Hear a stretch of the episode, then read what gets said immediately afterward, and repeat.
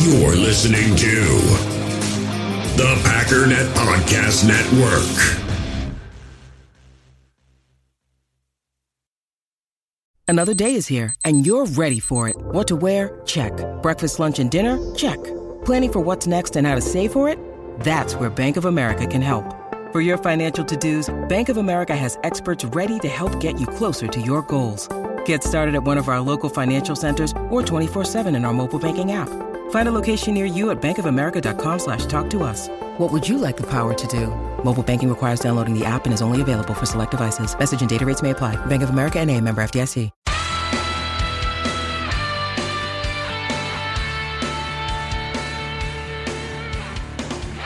Ladies and gentlemen, welcome once again to the Packernet Podcast. I am your host and resident panelist, as always, Ryan Schlip. Check us out online, packernet.com. Find me on Twitter, pack underscore data. Well, what do we do today? Do we talk about Aaron Rodgers for a half hour or what? I'm, I don't know. I think we're all kind of burnt out on it. Um, supposedly, today's the day, just like supposedly last week was the day, just like supposedly two weeks ago today was the day. Um, do I think it's today? Yeah, but the fact that it's there's got to be a name for this. There's some kind of a psychological torture that takes place that has a name that's very excuse me. Excuse me. Today was a good day. I didn't uh I didn't sleep through hey hey hey slow down now. Dropping my phone all over. I didn't sleep through all my alarms, so it's possible we might get interrupted by a couple alarms. I had a I had a small victory today. Was, it was actually kind of a, I'm taking credit for the victory, but it was actually kind of an accident. I was so tired when my first alarm went off. I like, it, I panicked for some reason. I don't know if I was having a weird dream or something, but I snapped out of bed. And when I was in the sitting up position, I'm like, do I want to like, I mean, I definitely want to go to bed, but it's one thing to, it's almost like when I hit snooze, it's like I didn't hear it. Like, no, I don't know. I'm, I'm so tired. I don't know what's going on. No, snooze. Got to swipe to the right to snooze. Okay, okay, going back to bed. I don't know. I'm I'm so delirious. But when you're halfway in like the standing position, you got to conscious like I I snap my phone up, like I'm I'm starting to get the process of like rushing out of my bed, almost like something in my brain was like, dude, you're late for work. And so it's like, am I going to do the overt act of of being like, I am going to set my phone down, plug it in, lay down, get under the covers, and fall asleep? I'm like, no, just get up, stupid. So it's a little extra painful, but um, again, I'm, I'm counting that as a win, even if it was an accidental win.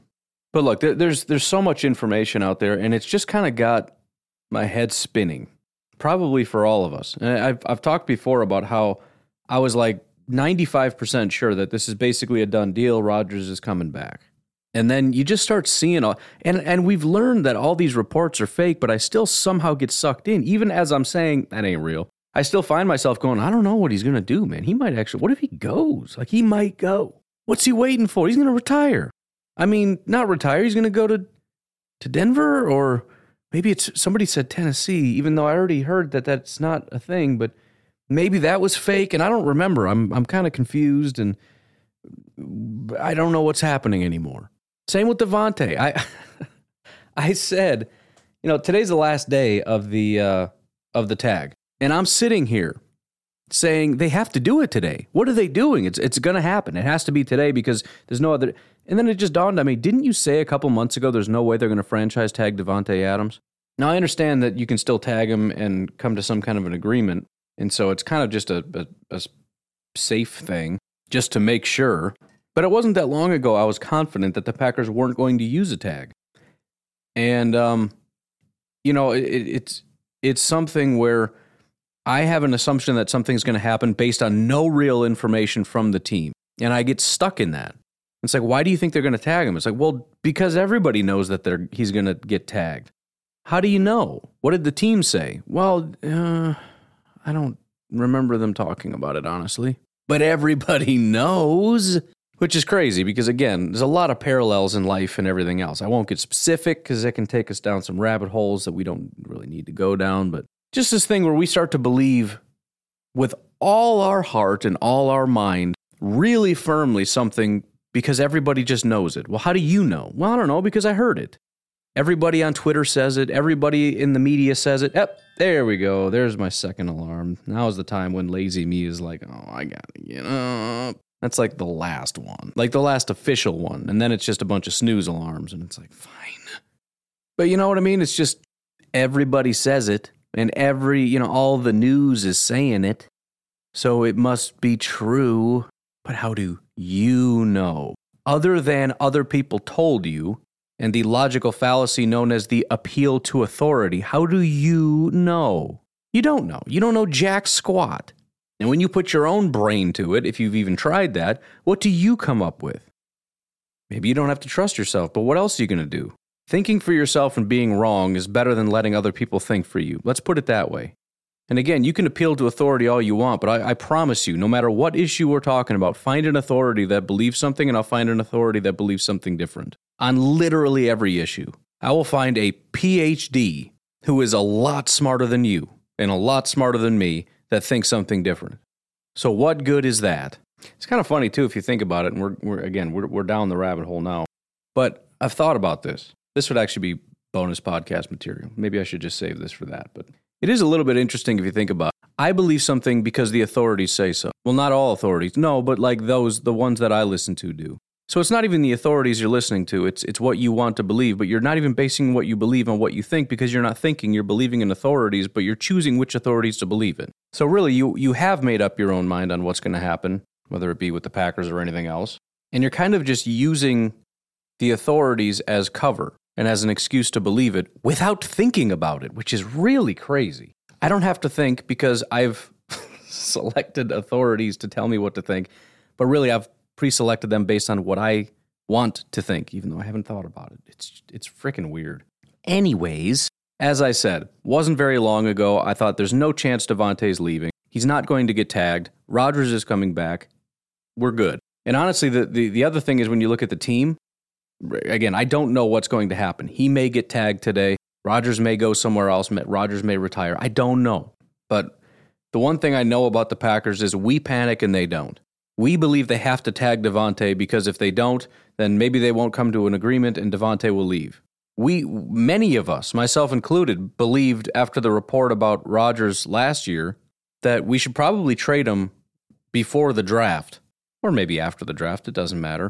Because if he leaves and we get nothing, we're doomed, right? We panicked.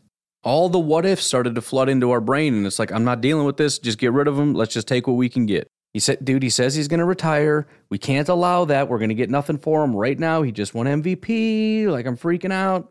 Packers are like, nah. It's like, well, what, what are you going to do? Nothing. It'll be fine. What if he retires? Yeah, that's fine, but he won't. Well, how do you know? We don't. Well, then what? It's not even my job on the line as GM, and I'm freaking out. And, and Gutekunst is just like, I don't know. And what happened? Rodgers put up a fight. We listened to the media say that Rodgers has the team by the neck. Rodgers has him right where he wants him. Rodgers is in complete control. And at the end, Rodgers came crawling back. yeah, but he got uh, he got Randall Cobb. He did. He got his precious Randall Cobb. That was that was wonderful, wasn't it? He sure won that battle. Way to go. And we're hearing it all over again. They got the team. But this team is getting whipped. But have you ever seen them in dis- well, maybe Matt LaFleur. He looks a little panicked. He would go to the podium and be like, oh, please don't leave. I don't know what we're to do.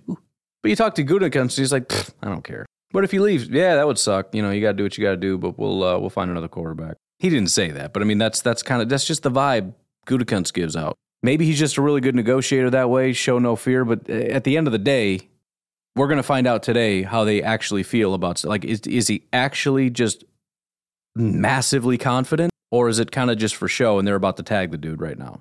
Because today is drop dead day for panic time. And it'll probably give us a, an, an indication of how the, the talks are going because, again, there's conflicting reports with Davante. Some people are saying that you know the, the talks are going well. Some people are saying there are no conversations being had. Some people are saying there are conversations, but they're not going well. Well, if there's a chance that Davante's about to walk out the door, unless the Packers are just that anti franchise tag, which, as we know, they really don't ever use that. But these are different times. We don't usually have, I mean, generally speaking, Davante would have had a contract last year. That's the way they normally do stuff. Prior to the season last year, this guy would have got a massive contract. He didn't, probably for all the reasons that these are different times. And as a result, you have a superstar at 29 years old, best wide receiver in football, the exact kind of guy the, the Packers never let leave. And this is the last day to officially say, I don't know what's going to happen, but I know you're not leaving. It's the last day to say that. And if they don't do that, it means one of two things. Number one, they are unbelievably confident that they will get a, a deal done. Number two, they know that either we can pay you this and you're going to accept it, or you, you're going to leave and we're okay with that. 2B is we can't really afford the franchise tag anyways. So again, you can either take what we can offer you or you're just going to have to move on. But even then, it's like, how about a tag and trade, dude? We can get something for him if you tag him. 100%. I don't know what, because, you know, I'm assuming you get a decent haul for it. So you tag him and then you. So yeah, the, I, I don't see anything other than if he doesn't get tagged today, they're just like, we got it. We're good. We got this. He's not leaving. It's all media nonsense and everything else, and he's going to be back. It's the only conclusion I can come to. Why wouldn't you do it? Again, I panic. They don't panic. I don't know why they don't panic. Maybe they do and they just don't show it, but I panic.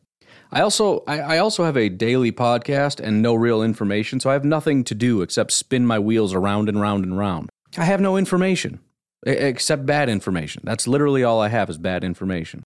And so, as much as you know, the Matt Lafleurs and Brian Gutekunst and Aaron Rodgers and Davante Adams of the world, um, if and when they hear people like me roll their eyes and say, "What an idiot," dude, I got nothing else. I got nothing to work with. You don't like it? Come on the show. Tell me what's going on. I'll stop saying it. I know that's not going to happen, but uh, again, until that happens, I, I just got to work with what I got to work with here. I mean, all right, I, I you know, I'm not going to get Rodgers or Davante, but uh, you know, maybe Cole Van Lanen. You know, I think I'm, I think I've earned Cole Van Lanen at this point. Okay, I'm not Pat McAfee, but come on, Kylin Hill. I, I think I, I think I've earned Kylin Hill. Just, just to you know, I'm a fan of his. I've been hyping him up in all honesty, I, I, still think it would be better to have people on that I've I've not been super friendly to. I just think it would make for good inter. Like, who wouldn't want to? Here's the thing: what do you think would happen for the numbers? Who would be like two equivalent guys? Um, Chandon Sullivan or Kevin King? It's a little bit unfair because you can maybe say King is, but I, I think they're somewhat equivalent in terms of fan preference or um, status, NFL status. Point is, though, everybody knows that I've had some opinions of Kevin King and have said some things about the guy on the show. And if you saw that he was on the show, I would assume that everybody would be like, dude, I can't wait to listen to Kevin King just tell this guy he's a freaking idiot. I mean, not because I dislike him, but it's just going to be funny, hilarious entertainment. And I agree, it would be. I got to work on that. Be like, hey, Billy Turner, what's up, man? I've been telling everyone you're a little bit overrated. You want to come on my podcast and tell me why I'm wrong? And by a little overrated, I maybe maybe kind of take a little bit off in this message. what are we talking about right now? Oh yeah, I have no information spinning my tires. Okay.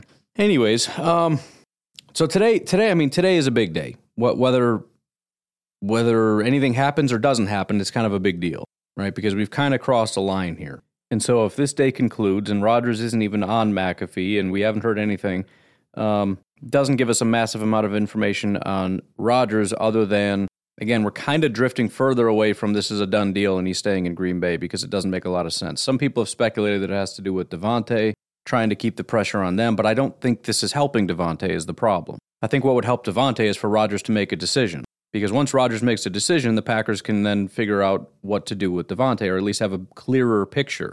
I'm not entirely sure how him saying I'm not going to come back until Davante gets a deal is helping unless we want to do this in reverse. I mean, if that's what they're saying, then fine, we're going to work out a deal with Davante. But Davante is the one I'm sure that's saying no to the deal. So what what are we talking about here? I guess that would put the pressure on the Packers to bring him back. But what if they just can't? I mean, if Davante's let's just say sitting at 28 and Rodgers is like, I'm not coming back until you sign him, and they're like, all right, we got to do a deal here, Davante. And he's like, well, I'm not budging off 28. Then I guess none of you are coming back. I don't know what to tell you. And again, I just I don't think that's it. I don't think that has anything to do with it. I don't think Rodgers is doing that. I heard somebody speculate that maybe they want to be like a package deal somewhere. It's like, you know, this kind of stuff is stupid to me. I just don't think this is things that NFL players really do. You know, Gronk went back to Tampa. I get that, but they didn't leave and say we're we're a team or we're not. No, Tom did what he felt was best for himself, and then he asked Gronk, "Hey, do you want to come out of retirement and come play?" And he's like, "Man, for you, yeah, let's go win a Super Bowl." That's a different thing. Davante's looking to make a really major life decision he wants to be in the right place and he wants to make the maximum amount of money.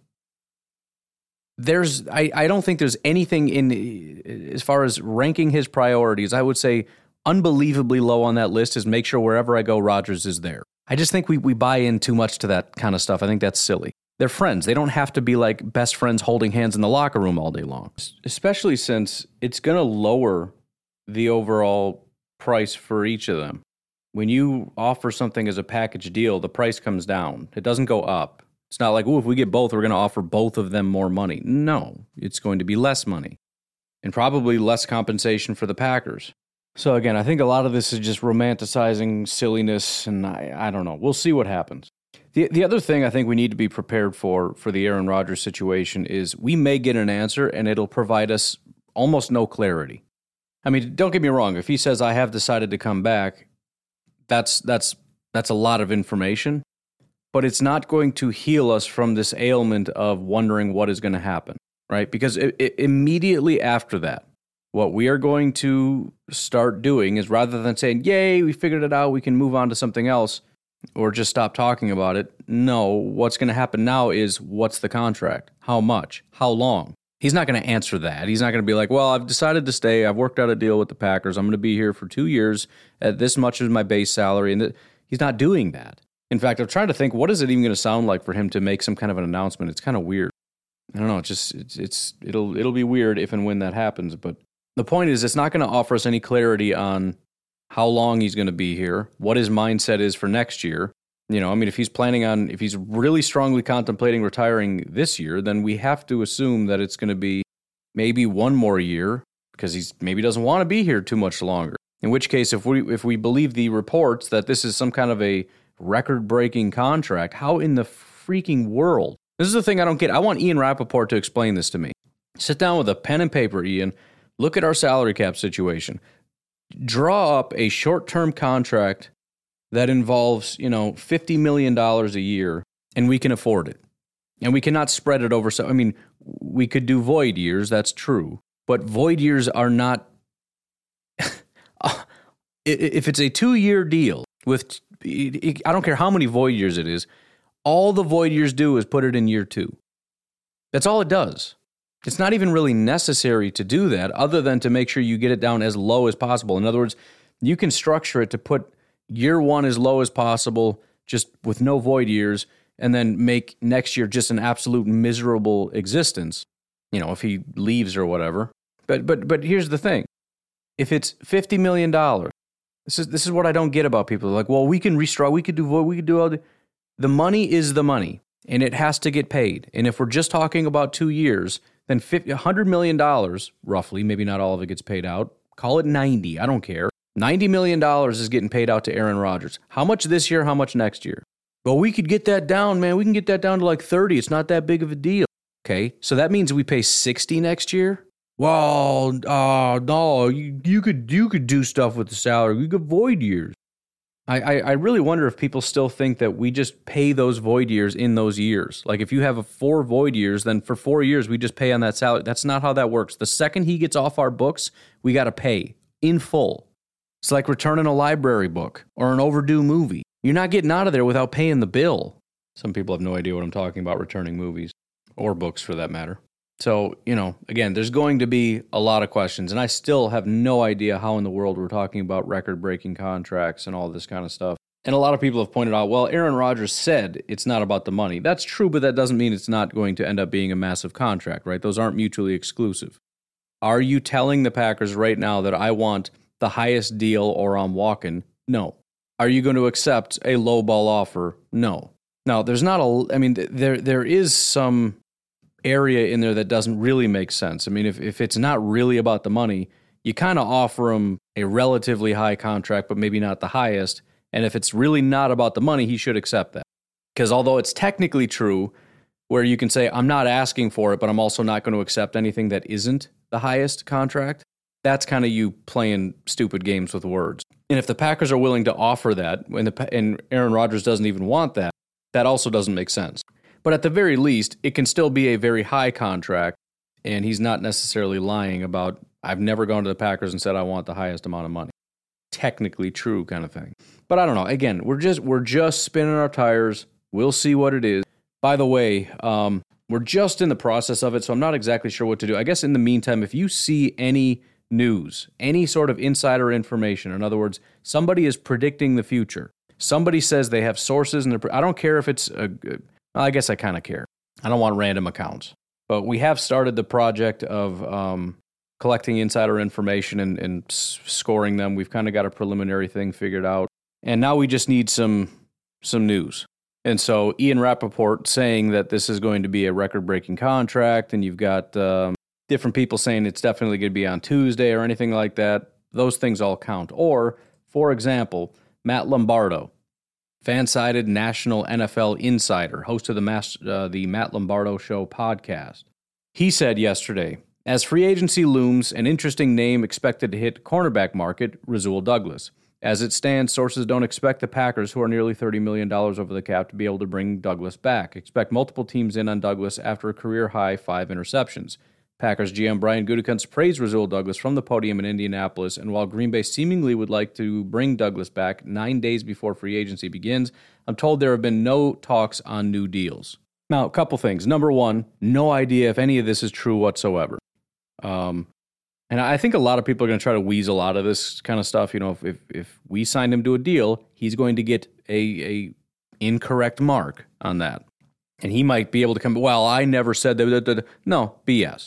No talks. They can't afford him. You put all that stuff in your tweet. You're clearly indicating that he's about to hit free agent the free agent market because you literally said those words. So no, you stand by it. Otherwise, this is a useless tweet. If if you're well, you know, I'm I'm just going based off some information, but I never said that that would happen. No, you did.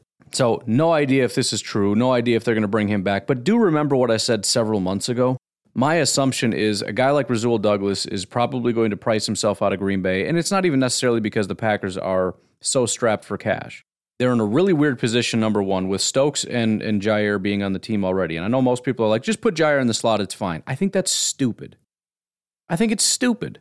Jaire is the number one corner. I mean, can you imagine just basically taking Darrelle Revis in his prime and just being like, I don't know, just throw him in the slot because we got this other guy that's pretty good. And by good, I mean he's been historically a terrible corner who had a bunch of interceptions this year. And so, you know, people think he's, people say he's good. I'm not trying to disparage the guy, but we're getting into stupid territory where it's like, let's move Jaire, who is a premier corner, not because of interceptions. He actually doesn't get very many interceptions, but because he's a lockdown corner. Let's just move him into the slot. Let's just take him away from that premier number one position and just put Rasul there. That way we get three, and I just want three. I think it's fine. We can have three. No, Jaire is our number one guy. He's going to remain our number one guy, and he's going to be locked in on the number one guy who is not going to be in the slot.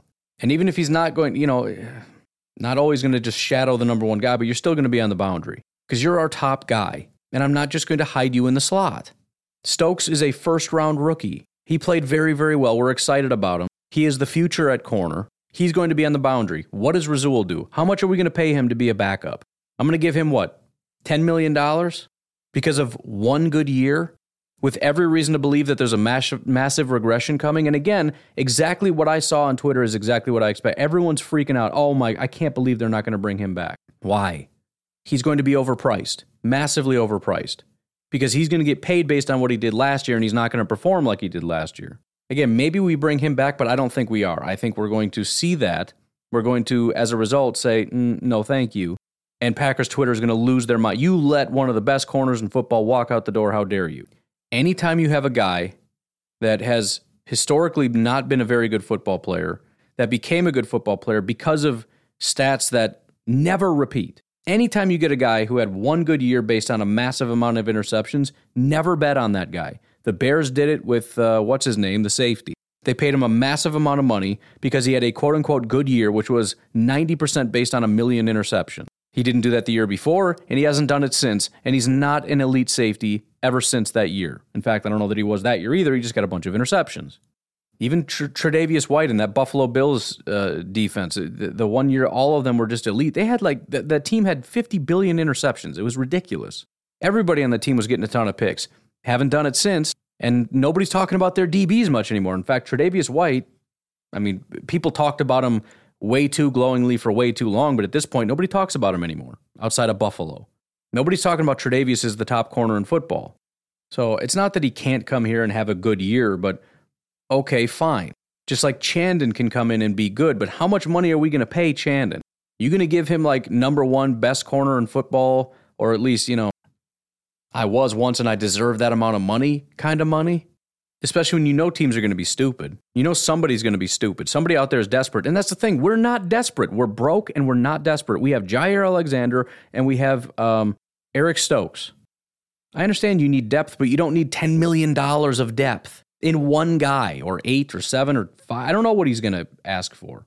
You want depth? Fine. Draft a guy in the fourth round, fifth round. I don't care. Go out in free agency and get a new Rasul Douglas. A guy off somebody's practice squad that nobody wants, and you turn him into a good football player. This is the difference between the Packers being a really good team and most teams being really garbage. And it's because fans want us to be like the garbage team. And by the way, every time we follow down the path of the garbage teams, it doesn't ever seem to pan out very well. But we got to pay these guys. I mean, come on, man. The writing's on the wall, isn't it? I mean, if he wants to come back for 4 million bucks, fine. If we can afford it, great. But there is certainly a line in which there's no chance I'm paying Rasul Douglas. And again, I know we're a bunch of fanboys and we get excited and it's like, oh man, we we just got the next freakish, you know, he's he's basically Richard Sherman. And remember the good times and all that stuff. Remember the the interception to win the game against the Cardinals. Remember the pick sixes. We remember all this stuff. And it was great, and he did great. But there's no way in the world he's going to repeat that. Nobody gets that many pick sixes just on a whim. Well, I think the system did. Yeah, I'm sure the system works better for him. Great. But again, you're talking about interceptions, those are fleeting. So again, maybe this is a, a nonsense report.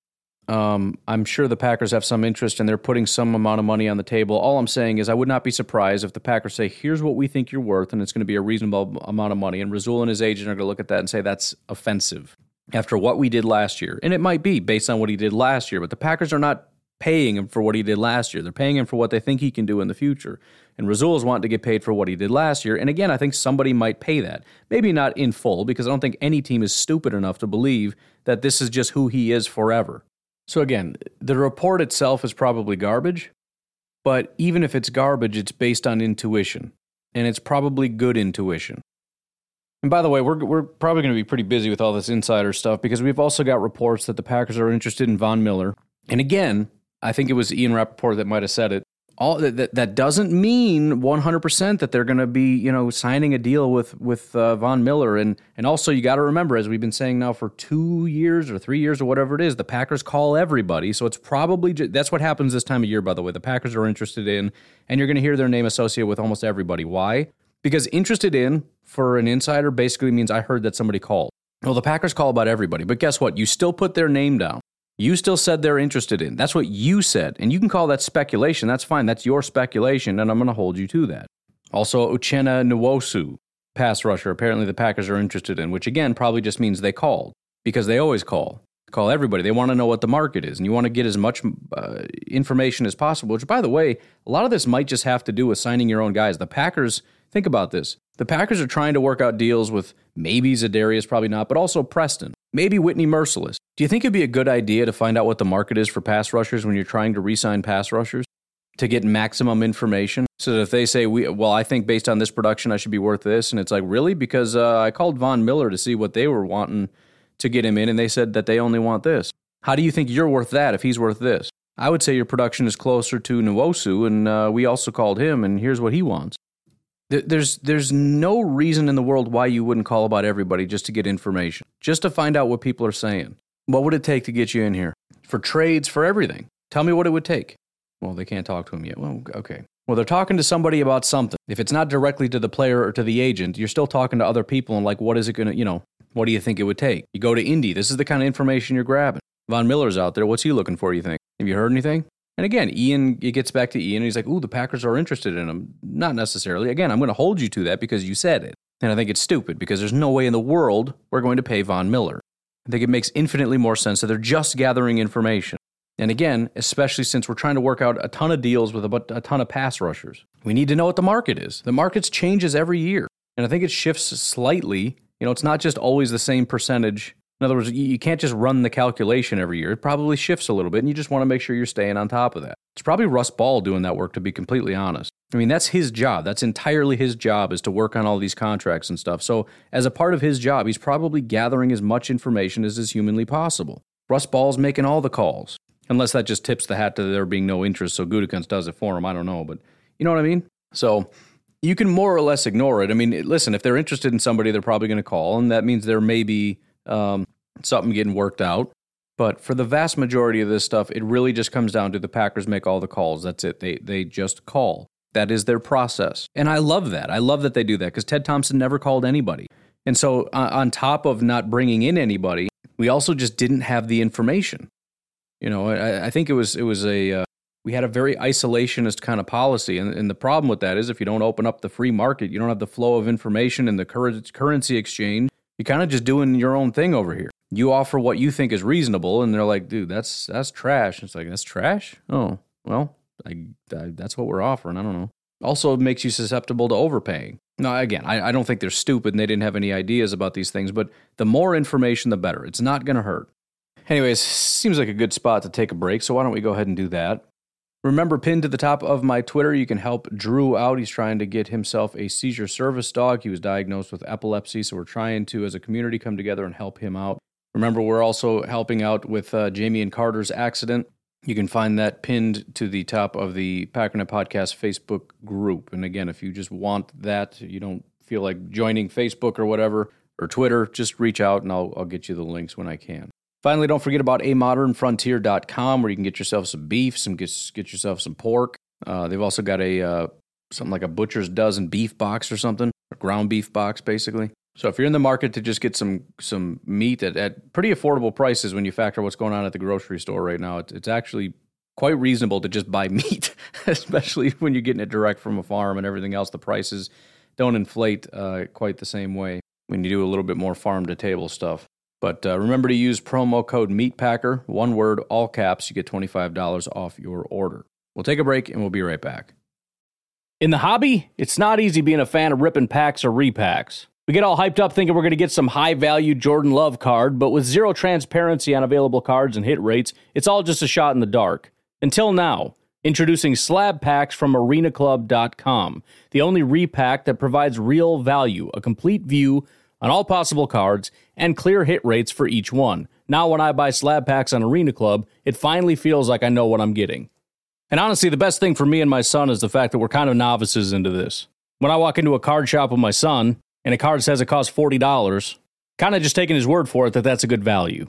So I appreciate the transparency on grading, as well as just getting excited about seeing what you could potentially get. Right now, you can get 10% off your first purchase by going to arenaclub.com slash packdaddy. Wow, that's crazy offer. 10% off a $400 slab pack. That's 40 bucks right there. Anyways, that's arenaclub.com slash packdaddy for 10% off your first purchase. We all have smartphones, and we all know they're pretty amazing, but they also can be amazingly distracting, especially when we're around other people. So, US Cellular wants us to reset our relationship with our phones by putting down our phones for five. That's right, a company that sells phones wants us to put down our phones. And to see what we find, learn more at uscellular.com forward slash built for us.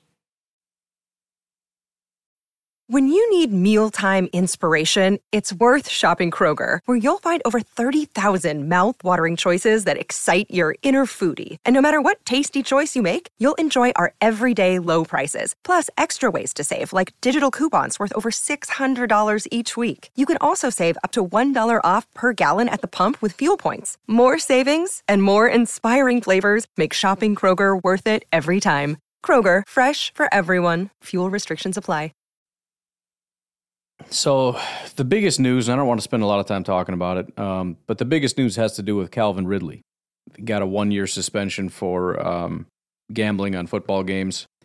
And there's a lot of uh, people that are upset because, you know, domestic violence and, and, you know, violent offenders, people that do stuff like that, don't seem to get the same kind of punishments.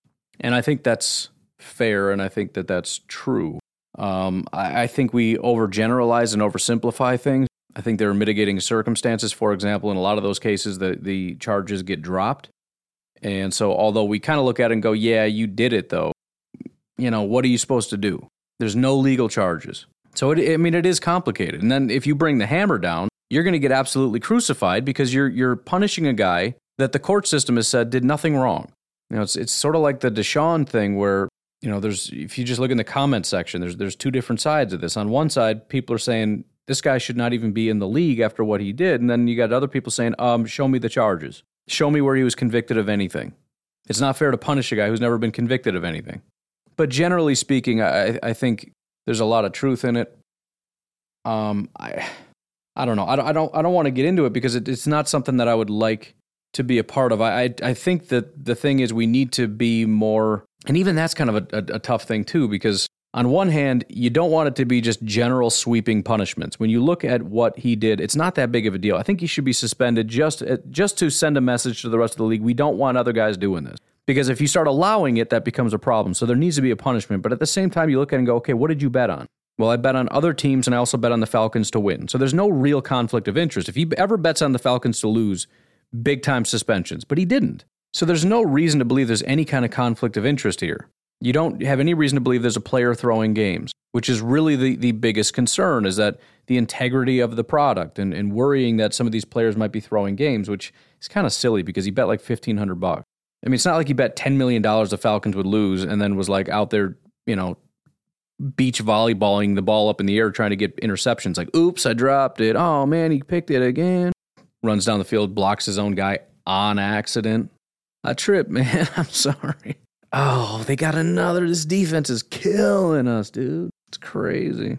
Can't believe we were favored and we're losing. We almost are never favored. That's crazy. So we should have that ability to, um, you know, think through things and not just have blanket sweeping like well if you bet on games you get a one year suspension that's just the rule but at the same time if we do that and again this is where we we we're going to complain no matter what and we we play both sides of these things another thing that we've all complained about myself included is that Roger Goodell has way too much leeway to just be like I think I'll choose this today and he just pulls random punishments out of thin air so I think what we want is for him to have the freedom to execute justice but to do it perfectly right? He should have the ability to, or the league should in general, have some thought to come up with the right punishment, but we want it to be the right punishment. And again, I, th- I think the problem is we're imperfect in how we view things as well.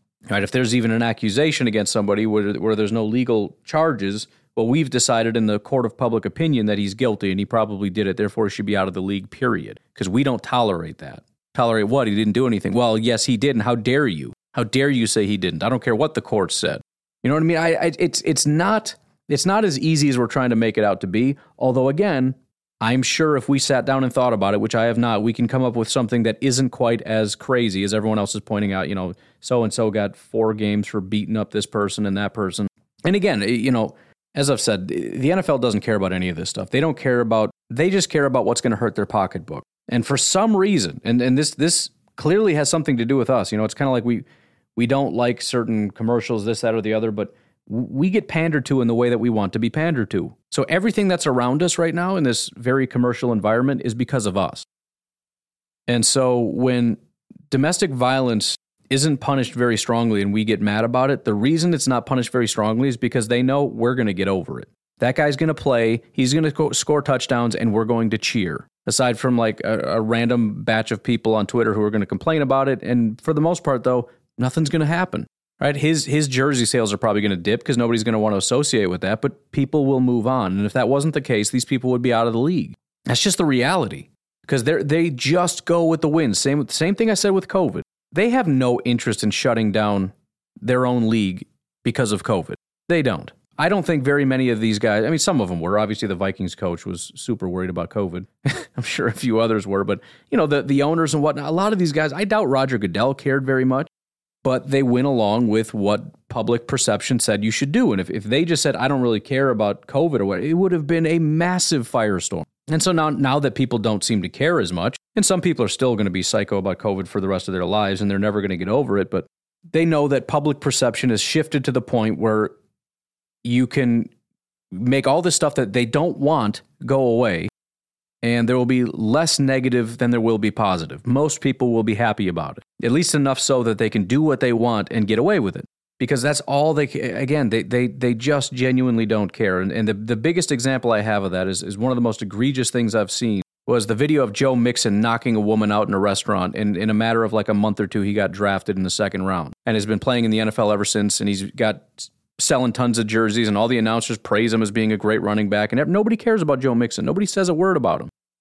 Last time you talked about Joe Mixon, was it about his talent as a football player, or was it about the fact that he shouldn't even be in the NFL because he's he he I think he broke the woman's jaw. And there was a video of it. It was it was gruesome. He knocked her out cold right in the middle of a restaurant. I think he broke her jaw and she just went flat on the floor and he walked right out. And, and, and his punishment was he fell to the second round. That was his punishment. So it's not about caring. Nobody cares. I shouldn't say nobody cares. The, the, the NFL generally doesn't care. It's just a matter of what can we, what, what is the minimum we can do to make it seem like we did something? And I, I know that's a, a, a bleak way of looking at it, but in reality, what else are we talking about here?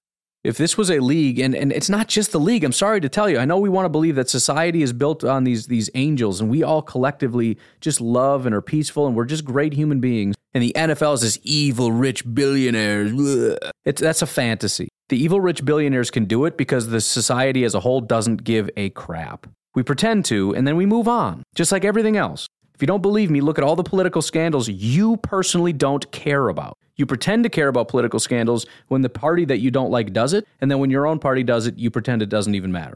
Because a lot of this stuff is fake outrage. And it's kind of sad, but that's the reality. The NFL can offer a six game suspension to a guy that beat the living daylights of, out of somebody because they know that although there's going to be some huffing and puffing, and how dare you, and it's only six games, it's going to be the same thing every single time. There's going to be a about, oh, six, and they're going to go through the list. Six games for this, but Calvin Ridley got a year for gambling. Wow, what a, da da da. And we're going to go through that little rigmarole, and then it's going to, we're just going to move on, and we're going to move on, and that's it. Adrian Peterson to this day is just praise. I can't believe, oh, yeah, he's going to this team. Da, da, da, da, da, da. We moved on, aside from, again, a handful of people like, oh, remember when he did this? And again, you look in the comments of that, and it's going to be like, oh, where was the conviction? Oh, where was da, da, da. I don't remember the specifics of that, but there's, there's always people defending it. So, I mean, I don't know that I necessarily dislike the year suspension, aside from the fact that there really wasn't a conflict of interest. And I think if you wanted to send a message, you could do so with less time. That is a massive, and it, it, it kind of seems like a nip it in the bud kind of thing. In other words, we haven't really had this happen before, and we want to make sure it never happens again. So we're making an example of him, which I don't like when people do that. That's completely wrong. Like this isn't a fair punishment, but we're making an example of you. That's that's a human being, dude. You have no right to over punish somebody just to try to prevent other people. I, I hate that so much. Making laws as as uh, a way of dissuading people or punishments as a way of dissuading other people is always wrong. Always wrong. And I think that's what they're doing here. And that is wrong. It's not about what you did, it's about preventing other people from doing what you did and worse and allowing this to get out of control. So we're going to bring the hammer down as fast and as violently as possible to prevent this from ever happening again. And I think that's as deep as they thought about it. And I don't think they care that they've given out smaller suspensions for for domestic violence, which, by the way, is much more common than gambling, if you can believe that. And if they start handing out one year or permanent suspensions for everybody that raised their hand to somebody, they'd be in a little bit of trouble, and they're just not going to do that. So again, it's not good, it's not a good thing, but it's the reality. And it's not just the evil rich billionaires. They can get away with it because society will move on. And you know that's true. It sucks and it's sad, but it's a reality. If you don't believe me, again, look at Deshaun Watson. We just keep talking like he didn't do anything wrong. Oh, the Miami Dolphins are interested. Oh, they're not interested anymore. But look at Washington, the Commanders. They're super interested. They might make a push for him. Like, I'm sorry. I'm sorry. I, I, what happened to the accusation? Well, there's no, we don't really know yet. So mm, the, the media talks about Deshaun Watson like he's just this the most talented guy in the world, just waiting out there. And there's no other information in that story. He's just super talented and he's just waiting. Somebody's going to get a superstar. I wonder who it's going to be. Could it be, you know, who's going to be the lucky winner? what happened to the part where he assaulted numerous people? What happened to that? Oh, we don't we don't talk about that. We're, we're, we're just we're just trying to talk about talented football player, you know, making some good throws, man. Just just dropping dimes. Okay, all right. So we've moved on. Got it. Well, there's no charge. And, and, again, then we, then we want to bounce back and forth. Well, you know, if there's no da da da, okay, well then that applies to all the the domestic abusers whose um, girlfriends that are terrified of them end up saying, "Oh no, he didn't actually do that. I made that up." Those cases get dropped too sometimes. Are we are we just going to say, "Well, there's no, you know, he didn't get convicted." So again, it's it's more complicated than we make it. We want to just, you know, broad sweeping judgments, but this is also stupid, but it's also stupid because we make it stupid. So, it's just a ugly, stupid mess of stupidity and ugliness and more stupidity on top of that. But that's just the way it is, and that's not going to change. So you're not going to find me on Twitter tweeting what everybody else is tw- tweeting because, again, I think it's overly simplified nonsense with strains of truth. But again, for all the reasons I listed, it's just not even worth engaging with because it's just, it's just it's just a tired thing at this point. This is going to keep happening People who did very little are going to get suspended for a long time because there's some weird little thing. And then people who did really egregious things for various reasons are not going to get that serious because, well, we don't actually know. And, and then you're going to get all the tweets and all the lists of, look at this guy got this and this guy got this and that guy got this. And it's like, yeah, I know. And I don't want to look it up to see what the circumstances are because, again, it doesn't matter because it's not going to change anything. Anyways, um, really quickly moving off that, I want to do some uh, drafty, drafty stuff. So, if you are a patron and you're at that $5 tier, I have started the process of just doing some very brief, I mean, it's not super detailed or anything, but just sort of here's who they are and here's my brief opinion on them. I've done two players so far. I did Chris Olave and I did George Pickens. By the way, we're, we're finally starting to see the movement on this. I, I just I just noticed it, and it's it's very very real. So Garrett Wilson is staying where he was at the top spot at number eleven. Jameson Williams, because of his uh, combines and whatnot, moved up two spots to 16. Chris Olave, who again the Packers had at 28, is now projected to go 16 to the Eagles. He's now 19th overall. He's jumped up three spots. Drake London and Treylon Burks, though, two guys that I really like, and I'll probably do them next because now they're becoming in range. Drake London has dropped five spots down to 22. Treylon Burks has dropped nine spots down to 24. Now, again, this doesn't mean this is what NFL teams think. And we still got pro days. Treylon Burks did not have great 40 time, all that kind of stuff. It may just been the conditions, this, that, or the other. He was expected to run a lot faster, though. And so you've got a guy that is just kind of big, strong, physical, sort of an Allen Lazard type. But the assumption was he's also really fast. He's running in the four fours or something, and he ran in the four fives. So he has dropped nine spots. Somehow Jahan Dotson has moved up two spots. I don't know how that happened. George Pickens is up four spots. David Bell is starting to drop, um, et cetera, et cetera. So you're starting to see that kind of movement. And a lot of this, again, is, is somewhat expected. Chris Olave with a big jump. Drake London, who didn't run, so we'll see. His, he may bounce back if, with a real strong pro day. If he runs fast at his size, he'll be fine. Um, and again, Treylon dropping a ton. We should actually let me look at this real quick. That's right. I forgot. Uh, the guy who owns the site said there's a big uh, a big update coming. So Malik Willis, looking at quarterbacks real quick, we'll just do the top guys. Malik Willis is up three spots to nine. So he is in the top 10. Again, this is not based on the NFL, but this is now the media consensus. Kenny Pickett is actually up four spots. I don't know how that happened. Matt Corral has dropped five spots. Good. You guys are idiots. I don't care. And then Sam Howell, Desmond Ridder have not moved. Running back, um, Breece Hall has not moved up, but I expect he might. He's already at 48. I don't know if he bounces in the first round, but there's some possibility you're starting to see comps to guys like Saquon Barkley and Jonathan Taylor based on his size and speed. Um, Isaiah Spiller is falling because of his not great times. And then you got Kenneth, Kenneth Walker moving up three spots, Kyren Williams moving up six spots. Brian Robinson has actually moved up eight spots, the Alabama, the bigger Alabama guy. So a lot of big movements here. At tight end, Trey McBride has not really moved, which kind of makes sense. Um, Jalen Wydermyer has moved up four spots to 53. Isaiah Likely has moved up 11 spots. Jeremy Ruckert is down three. Uh, Charlie Kolar is down three. And then Cade Otton moved up 16 spots up to 107. So a lot of upward mobility for a lot of these guys. Some of them haven't really moved yet, probably because they're just not on lists. You know, Jake, Fer- if you do a top 100 list and Jake Ferguson isn't on it, then he's not going to go up or down. But uh, Jelani Woods has moved up eight spots to 170. So these are these are big jumps. Usually in a day you move up like one or two spots because it's because it's an aggregate. So if you've got you know 20, if you're looking at 20 boards that you're on and you move up eight spots because of one new addition, you must have moved way up on that one board. And so for that reason, I as we start to move away from the older boards and move into the newer boards, I think these bigger jumps are going to continue, and we'll just see how how uh, drastic they are.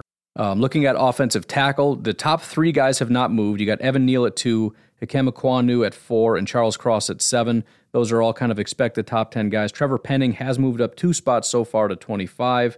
Otherwise, not a ton. Uh, Daniel Faalele moved up three spots. Petit Frere moved down two spots. Sean Rhyan moved up 11 spots. Max Mitchell dropped six. Uh, Rasheed Walker up 12. Tyler Smith up 12. Interior offensive line, uh, the top three guys, Tyler Linderbaum, Kenyon Green, and Zion Johnson have not moved, but Jamaree Salyer, Georgia interior offensive lineman, moved up nine spots, while Dylan Parham uh, went down four, Ed Ingram went down four, and Thayer Munford went down four. It seems like everybody at Ohio State is dropping right now.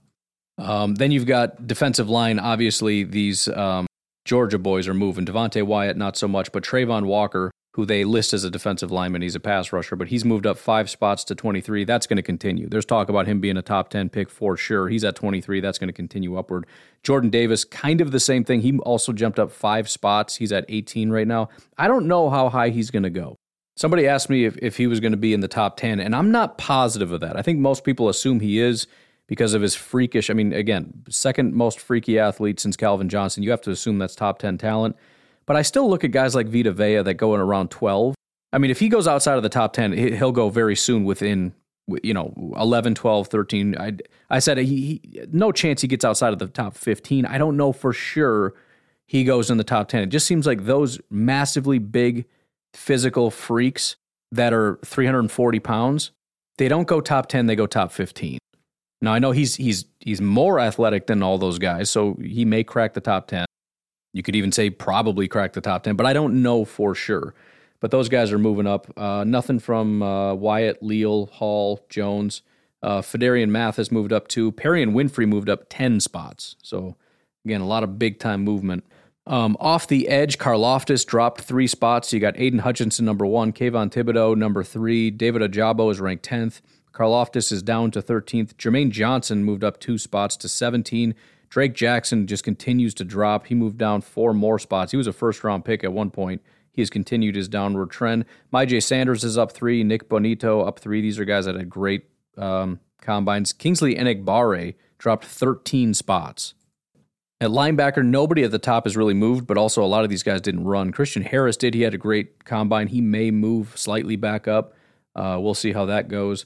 But the first guy that moved is um, Damone Clark, LSU moved up eight spots. Then you got a bunch of guys. Uh, Chenal actually dropped. I don't know. Some of these are kind of random, but uh, Darrian Beavers moved up 12 spots. He leapfrogged several guys because you got a bunch of guys in this, you know, 90 to 100 range. So he just leapfrogged Chenal, Channing Tindall, Troy Anderson, Brian Asamoah, and then finally JoJo Domann whoever that is, linebacker out of Nebraska, moved up 17 spots. So it's kind of cool, man. It's it's it's fun, and for those of us that have been doing mock drafts and everything else, we've been kind of getting repetitive, same old stuff all the time.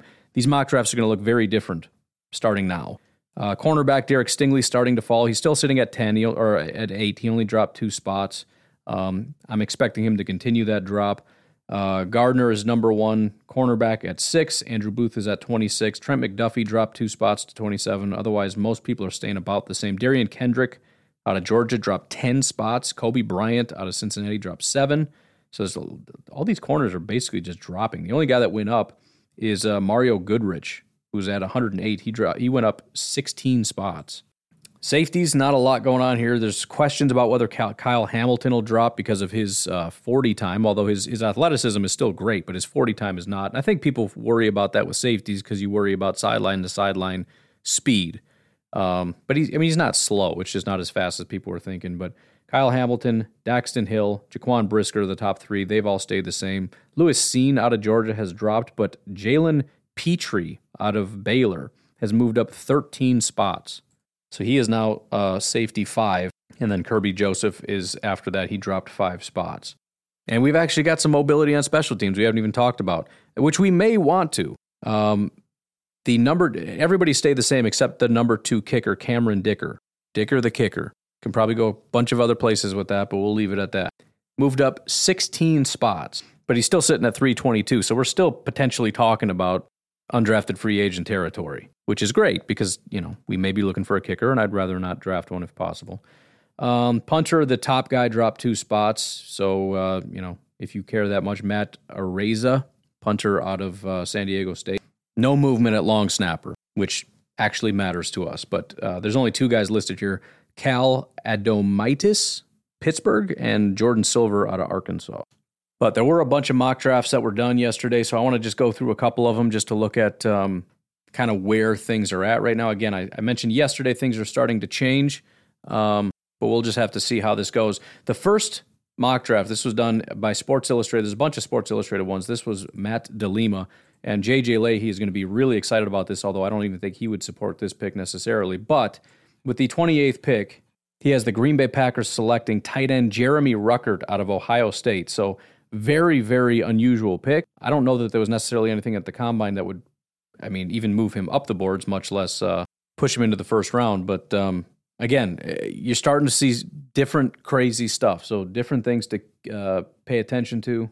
You also got Rick Saratella over at uh, SportsIllustrated.com. He has the Packers taking Jameson Williams, wide receiver out of Alabama. He says a move that could make sense on numerous levels, whether Davante Adams returns or not. The Packers need another weapon. Williams would be a mid-season turbo boost for the offense. So maybe I'll try to get that one in also today. Get three of them done: Jameson Williams, uh, Drake London, and Treylon Burks, just so we can kind of get the wide receivers off the board here. Uh, John McCarron, uh, another Sports Illustrated article has the Packers taking cornerback Ahmad Gardner. Again, kind of ridiculous, almost as ridiculous as guard as uh, Ruckert was, because he's expected to be a top ten guy. But I just I, I I just love this because we need to do this. We need to be able to think outside the box. We need to be able to think what if. We can't just look at mock draft after mock draft after mock draft of picking between two different wide receivers or three different wide receivers. We can't do that. And so again, it, it, it forces you to think, okay, let's say there was some kind of an issue. Let's say Ahmad Gardner did fall. You think they would do it? I know we've got two corners, but we need more. And, and again, I don't I don't think we should be investing another first round pick. That's what somebody else was saying. Well, you can never have too many corners. Well, you can because if if you know there's two wide receivers out there, then we're going to put two corners out there. So we're talking about a guy that's sitting on the bench, and if he's not a slot guy, it doesn't even matter if they have three guys out there. I understand depth, but you don't spend a first round pick on depth, which I guess is my issue with this. But it is it is at least a question.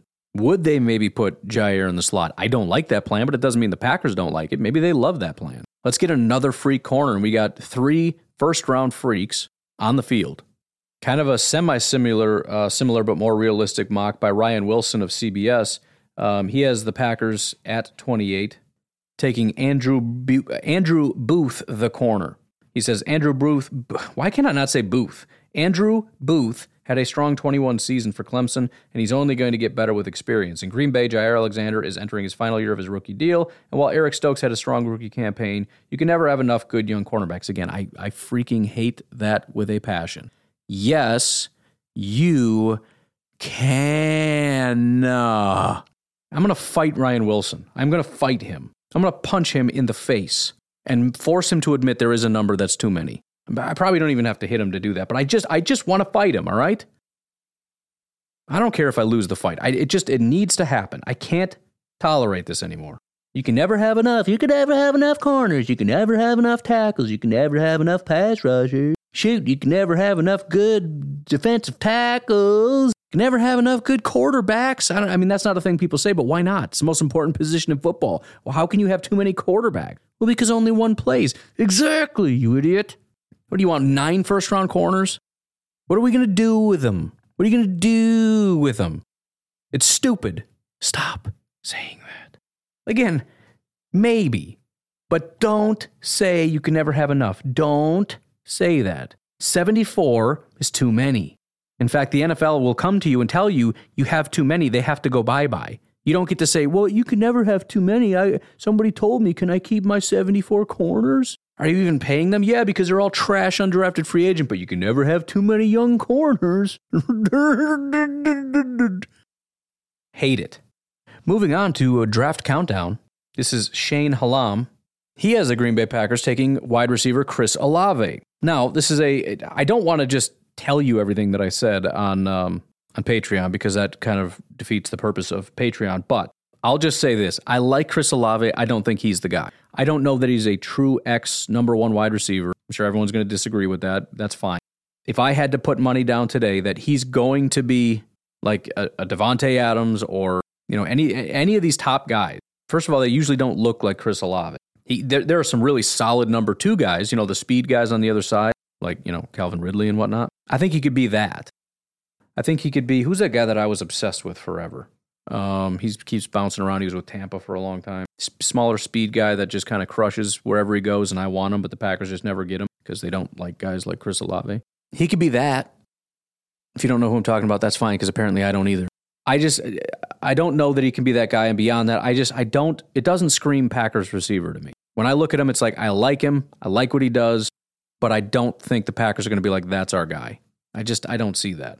Mock from uh, Pro Football Network has the Packers taking edge rusher Boye Mafe out of Minnesota. Another completely wild one, but you know, again, got the combine. People got all kinds of thoughts and opinions on stuff. He's currently sitting at 74th overall, so he's kind of a third round guy. That would be even a reach for the Packers. But here's what he had to say Boye Mafe's stock has increased exponentially since the start of the offseason. And all along the way, we've been asking ourselves just how high can this guy go? At this point, you can't tell me with 100% confidence he won't go in round one. I'm not sure it happens, but I do know this Mafe is a stellar character off the field. He dominated the Senior Bowl those are two very important Packers qualities there. And he is a quantifiably elite athlete, another checkbox for the Packers. All the ingredients for a first round ascent are there. Testing with the linebackers, Mafe earned an RAS of exactly 10. And if you switch him to defensive end, he'd still have an RAS of 9.91 at 6'4, 261 pounds. Mafe has a torrid 4.53 40 yard dash, a 38 inch vert, and a 125 inch broad jump. Talent is an important accelerating factor for Mafe's rise, but team fit could be just as important. The Packers prefer large rushers in the 260 plus range. Not only does Mafe offer that, but has elite who uh, he's an elite athlete who's only scratching the surface. I like this. I mean, I don't, I don't know if the pick is right, but he even says that. I don't know if he's going to go that high, but I appreciate the amount of effort he put in. Some of these picks are just stupid, and they don't even defend it. I mean, how lazy can these writers be? You can't write like two sentences to explain your pick. That's pure laziness. This was in depth, two paragraphs for each team and each pick, and all of those things checked all the boxes. So I respect that pick a lot. Speaking of lazy, DraftKings put together a mock. They have the Packers taking Jahan Dotson. Um, have not looked at Jahan. I mean, I have, but not in depth. I haven't done like a, a write up on him or anything. But I think it's going to be like Olave, but just a guy that's not as good. It's a, it's a it's a wide receiver that I'm probably going to like to some degree, but the Packers are never going to touch him.